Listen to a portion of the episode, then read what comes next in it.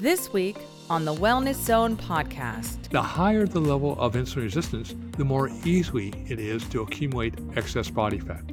And from that excess body fat in the organs, it now basically spreads throughout the body like a cancer to cause metabolic disturbances in every other organ in the body. Hi, my name is Mary Perry, and welcome to the Wellness Zone podcast. Today I'm here with Dr. Barry Sears. Dr. Sears, thanks for being with me. Thank you, Mary. So, Dr. Sears, today we're going to talk about wellness and insulin resistance. But first, let's start with wellness. Um, this is a term that's thrown out there a lot that people don't really have a good definition of. So, how do you define wellness? Well, I define wellness as the absence of insulin resistance. You say, say what? I say the absence of insulin resistance. We have lots of definitions for disease. My blood pressure is too high. I've got cancer. I can't remember where my keys uh, left my keys. But we don't have any good medical definitions for wellness. Uh, people want to say, I'm well because I'm not sick. Say, that's not scientific. What, so we need a definition of wellness and understanding what basically causes us to become from going from well to basically having disease. And the answer is it's, we need a definition of how efficient our metabolism is. It's our metabolism that keeps us well. It's our metabolism that basically allows us to live a longer and better life. So, how do we know with a simple blood test how efficient our metabolism is? And uh, there is one test actually developed in 1985. A standard test is called HOMA-IR. That's called Homeostatic Assessment of Insulin Resistance. That one simple test will tell you how efficient your metabolism is. If it's mm-hmm. below one, basically you're well. That, that's the definition of wellness. If it's above one, you're no longer well. You're not sick yet, but you're no longer well.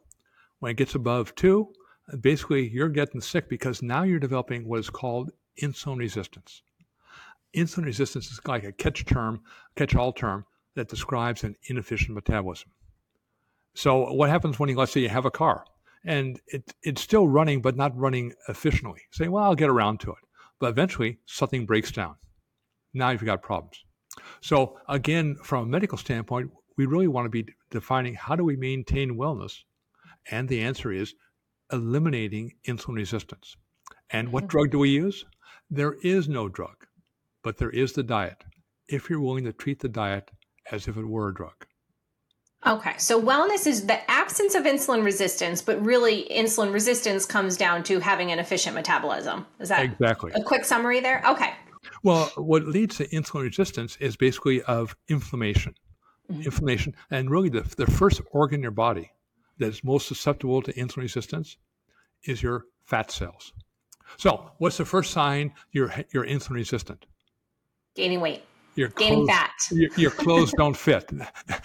and that means you're gaining fat, abdominal fat. And so that's usually our first sign. Now, uh, as you walk around the streets of America, are Americans less fat today than they were 20 years ago? Unfortunately, no. so that says one thing. We have a growing amount of insulin resistance. Now, 20 years ago, uh, basically using that HOMA IR test I talked about, maybe 5% of Americans were well. Today, it's probably less than 1%. Crazy. And so the higher the level of insulin resistance, the more easily it is to accumulate excess body fat. And from that excess body fat in the organs, it now basically spreads throughout the body like a cancer to cause metabolic disturbances in every other organ in the body. So eventually, when it hits the pancreas, you get diabetes. The heart, you get heart disease uh, the kidney, kidney disease, liver disease, neurological disease. These are all basically manifestations of the same thing increased levels of insulin resistance caused by a pro inflammatory diet. So, now when we say pro inflammatory diet, what things in the diet are going to lead to inflammation? Well, several things. Uh, one group would be things we take too much of, like too many calories, or eat too many white things, like uh, white bread, white pasta, uh, white rice, white potatoes, or uh, having uh, things such as too many simple sugars like glucose or fructose in our diet, or too many omega 6 fatty acids, or too many saturated fatty acids like palmitic acid. You say, oh my God, stop, stop, stop. I, I have to get along with my life. Saying, well, these are things that make your life a lot more difficult. But there's more. There's other things we don't get enough in our diet. Things such as omega 3 fatty acids. These are found in fish. Or polyphenols. These are found in fruits and vegetables. And there's more. You need the right balance of protein to carbohydrate to maintain a hormonal balance. So if you can do all three of those things, you can basically tune up your metabolism. That's what we call metabolic engineering. And by mm-hmm. doing so, you can basically turn back the hands of time. Now, is that an idle statement? No.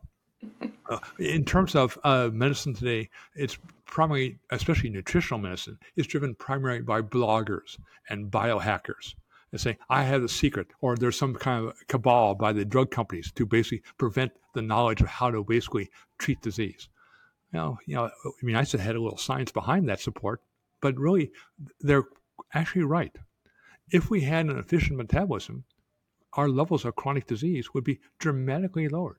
Once we basically understanding metabolism is very complex. It's taken breakthroughs in molecular biology to crack the molecular code of how it works and once you know how metabolism works, then you can develop a dietary program personalized to the individual that allows them to maximize their metabolism.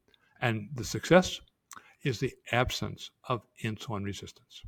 Breaking it down for everybody here, we're going to start with an anti inflammatory diet, which will make your uh, tab- metabolism more efficient. And that way, you keep insulin in a healthy range so you don't get insulin resistance, and thus you have wellness. Exactly. Now, is the diet the only thing? No, there are other things that can also affect uh, your metabolic efficiency. One is exercise. Mm-hmm. Uh, another is stress reduction. Oh, yes, I take my yoga class. Think great. Are they all equal? No, no. I use the 80 15 5 rule. 80% of your ability to control your metabolism comes from your diet, 15% comes from exercise, and 5% coming from stress reduction. They're all good, but they're not equal. So you can see the best exercise program, the best yoga classes will not overcome a bad diet. Right. And like you said, you can always look at your blood to see if you have your you know markers in the desirable range for someone who isn't able to get their homa ir tested which is is a calculation that looks at your insulin levels and your glucose are there other blood parameters that you can use to gauge whether you're doing a good job with your diet uh, the answer is yes. Uh, they can look at the different aspects of the, the diet. Uh, one uh, aspect is saying, Am I getting enough omega 3 fatty acids? There's a simple finger stick blood test that can measure that. And uh, you're trying to keep that in an appropriate zone between about 1.5 and 3. The higher the number, the more inflamed you are. The average American is about 20. Say, yikes, that's more than mm. three. Say, right. Yes. Uh, another aspect of saying, am I getting enough polyphenols? Those chemicals found in fruits and vegetables. I can look at a blood marker called glycosylated hemoglobin. I like to keep that between 4.9 and 5.1%. Usually the doctors say, if it's less than 5.6, you're, you're okay.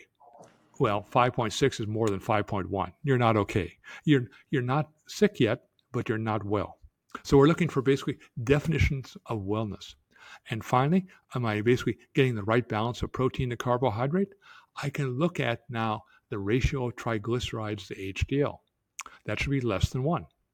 So that has now basically blood markers. Now it sounds like science. Science will tell me how to stay well. I don't have to listen to a blogger or a, a you know basically a, um, a, a biohacker. No, show me the science. And uh, some, one thing science has shown us in human beings, forget rats, in human beings, the only thing that basically basically increases the uh, metabolism is calorie restriction. And say, well, who wants to go through life being hungry all the time, even if I'm living longer? Well, the secret of uh, what we've been working on for at least many uh, decades is understanding how can we control metabolism by restricting calories and yet at the same time having no hunger or fatigue. Sounds like the Holy Grail. Right. it's really the holy grail of not only basically nutrition, but the holy grail of medicine. Refocusing medicine not to treat the symptoms of chronic disease, but to maintain wellness as long as possible. Well, like you said, Dr. Sears, the science is quite complex. Wellness is not just about how you feel in your own skin, but uh, you walked us through really what the science is behind it, how to do it, and then how to actually measure it. So I really appreciate you taking the time to, to walk us through that today. Thank you very much. For more on this subject and many other topics on the science of wellness, go to drsears.com. The views, thoughts, and opinions expressed on this podcast are the speaker's own. The material and information presented here are intended for informational purposes only.